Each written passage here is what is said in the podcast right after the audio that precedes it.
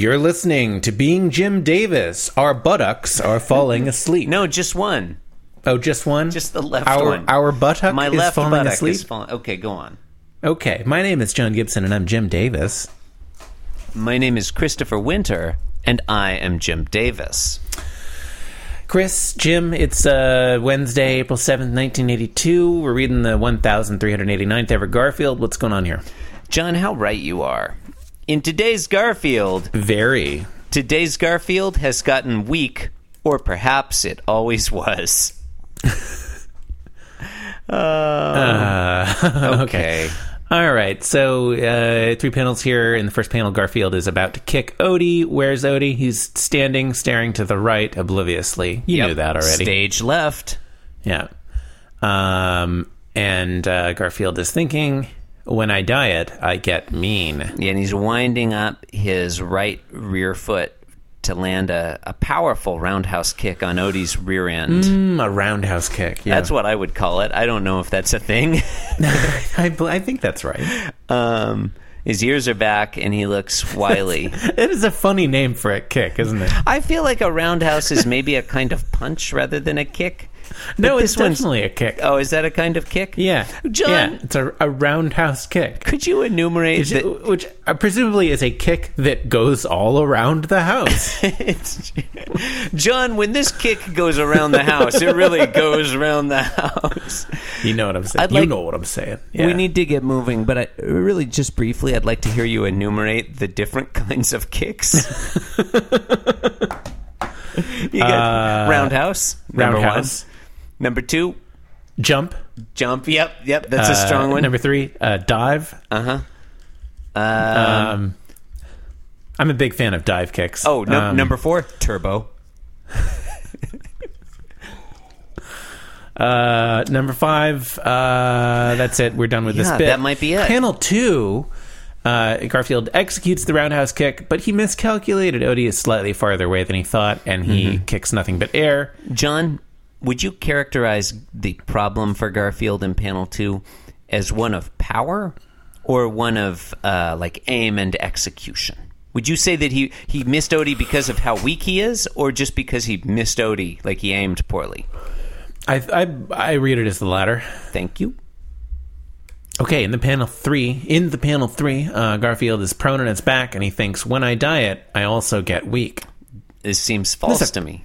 It's a callback to panel one. Yeah, but like he clearly like that kick in panel two is incredibly powerful. It's not a weak Yeah, kick. it, it should say, "When I diet, I also get bad at aiming." yeah, my kicks my kicks go astray. yeah, which is I, I don't know why he didn't write it that way. It's just as I mean, When I diet, I also roundhouse kick wildly without correcting. I also while my roundhouse kick accuracy goes down by seventeen percent. I mean, that'll happen. It's Yeah. really hard to keep a roundhouse will kick happen. accurate, John. Is does Garfield look weird in this panel?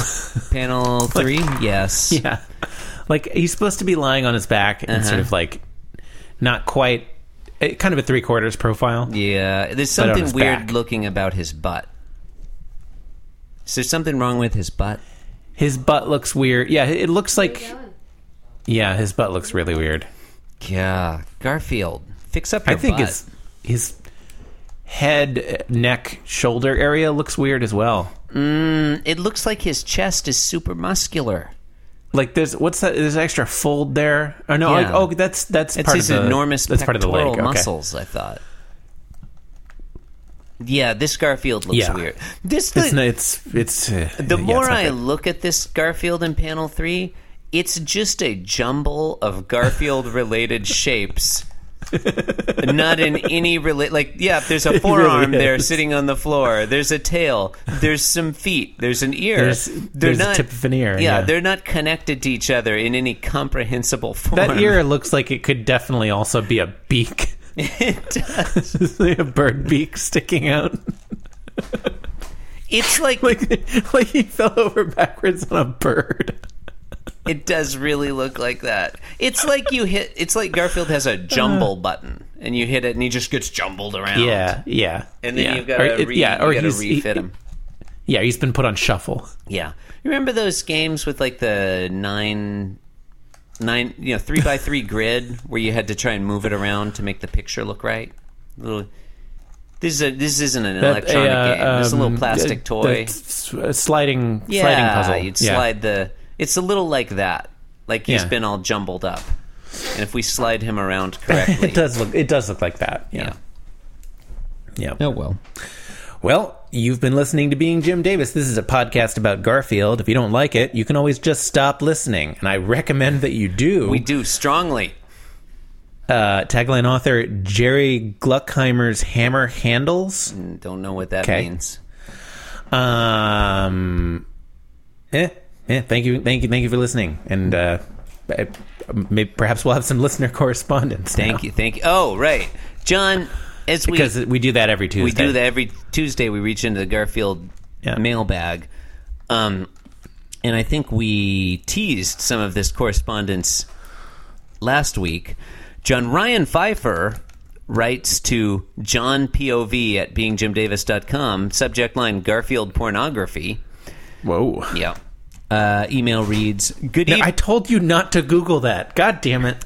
do not listeners we cannot emphasize enough do not google garfield pornography Jon Arbuckle POV, I think it was. do not um, ryan pfeiffer writes good evening Gross. yeah that is gross good evening mr davis this is ryan pfeiffer again i'm writing in to make another correction to something said on a daily garfield recap podcast as i sit here eating my breakfast open parentheses which is when i like to listen to garfield recap podcasts close parentheses All of the many Garfield recap podcasts. there are several.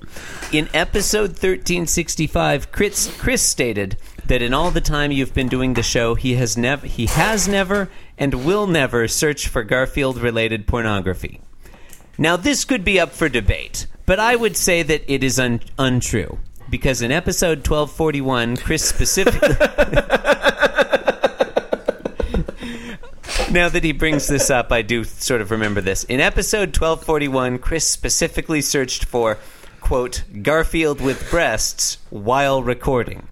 I remember this because afterwards Chris did a PSA saying, quote, do not Google image search Garfield with breasts. Which of course led me to Google image search Garfield with breasts, and it stuck in my mind because the very first Google image search result for that phrase was a tweet episode of being was a tweet from me. Oh, tweet from Ryan Pfeiffer. No joke. Not only that, but another one of the top image results was a follow up tweet I made after listening to a previous episode of Being Jim Davis, covering one of several strips where it appears Garfield has grown breasts. Now I know breasts don't necessarily equate to pornography. Okay, thank you. That Thank was gonna you, be my Ryan. objection. Thank you, Ryan Pfeiffer. Um, it's part of nature, and they're okay. I know breasts don't necessarily equate to pornography, but I would say that searching for a Garfield character that does not normally have breasts and adding the word with breasts to that search definitely counts as searching for Garfield related pornography. Anyway, So, uh, just just as a, a, Mm-hmm. a, little interjection, um, if you Google search Garfield with breasts now, Mm-hmm. Ryan Pfeiffer's tweet is not the first hit. that's that's unfortunate. Whose whose tweet is the first hit now? Uh, it's actually a Reddit post. Eh, fair enough. I wasn't. A- I was unable to get in because I didn't want to tell them I was over eighteen. Fair enough. I mean, even are you? It's hard to know. Uh, Ryan Ryan I, I don't want off- them to know. Yeah, I don't, I, I don't want Reddit to know how old I am. it's fair. Yeah. Ryan continues. It's a little gross that Reddit even ca- Okay. Ryan continues. Anyway, still haven't gotten around to building my fruit clock for Fruit Clock Challenge 9920, so hopefully that doesn't end soon. Feel like it didn't end so much as just sort of uh, faded away. I keep forgetting to buy disposable pro. Okay, I have a question about this. Ryan writes, I keep forgetting to buy disposable produce, which suggests that you can buy non disposable permanent produce that lasts for. Okay, whatever. I only ever had a single bunch of bananas at all times. By the next time you record, I may have already submitted a fruit clock image, so this addition to an unrelated email probably wasn't necessary. Okay, bye. Ryan Pfeiffer. I mean, are, is any email necessary? Like, have you ever seen a, a necessary email? It's hard to know. I no no emails. John, our second email is also Necessary but not sufficient. also from Ryan Pfeiffer, and he sends it to sparefruit at beingjimdavis.com. Subject line Fruit Clock Follow Up. Ryan writes, Just a quick follow up to my previous email. I had said something at that end about submitting my fruit clock for Fruit Clock Challenge 9920 probably before the next time you record.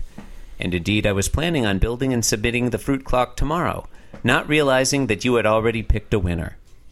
Did we do that? Okay, well, congratulations to Yes, we did. whoever won. Luckily, I found out in today's episode before I bought a newspaper, so I will Aw. save the lemon and lime I purchased for next year's Fruit Clock Challenge 99. That's right, listeners, you I hope everyone is gearing up for Fruit Clock Challenge 9921. Yeah. Yeah, you should already be working on it. John, we received one other email. This was uh, submitted by our fi- uh, via our fireside site. This is from uh, listener Travis Ezel. Uh, listener feedback from Travis Ezel. Travis writes, "Hi. First, I hope all is well with your family and friends, and that everyone is safe and healthy." At the start of these crazy times, my four-year-old daughter, as millions of kids were thr that's not English, were thrown in the center of a frenzy, and her daily life completely ripped from her.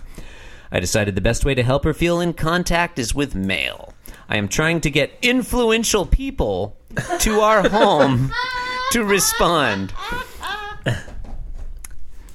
Pro- presumably, Travis thinks we might know some influential people, like my brother Jeremy. Yeah. Uh, you give her a consistent laugh, and I thank you. So far, definitely, listeners, you're going to want to play this show for your four year old children. They'll get a consistent laugh.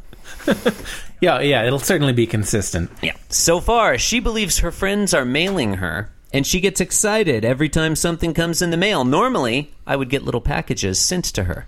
But being my wife and I both work for a school district and our means are dwindling. Not a sentence.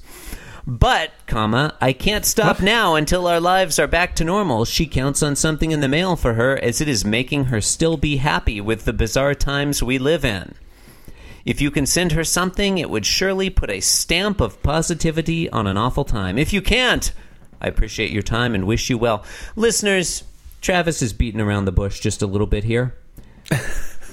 but clearly, what he wants is for you to send him your fruit clocks from Fruit Clock Challenge 9920. so if you've got that fruit clock sitting yeah, around the house, any good anymore. you're going to want to mail it to Kaylani Ezel, 11830 Elmcroft Avenue, Norwalk, California, 90650. That's Kaylani Ezel, 11830 Elmcroft Avenue, Norwalk, California, 9650. No fruit clock too rotten.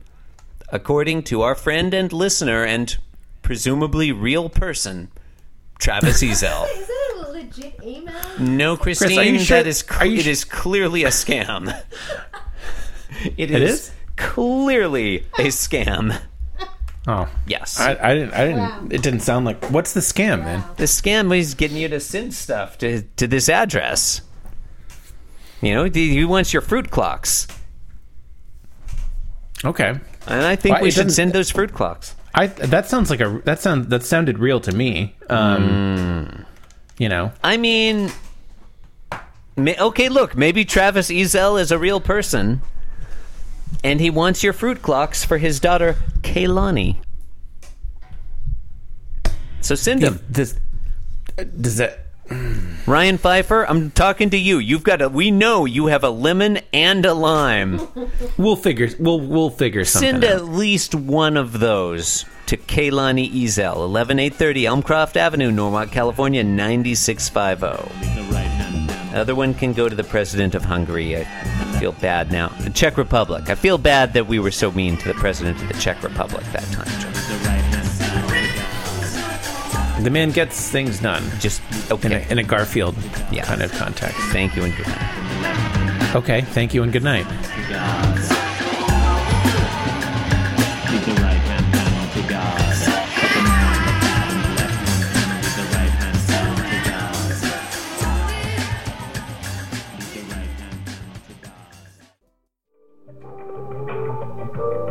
This podcast was brought to you by the Pitch Drop Podcast Network. Like what you just heard? Support the show by going to patreon.com forward slash pitch drop. And while you're at it, check out pitchdrop.net for more of this and other shows.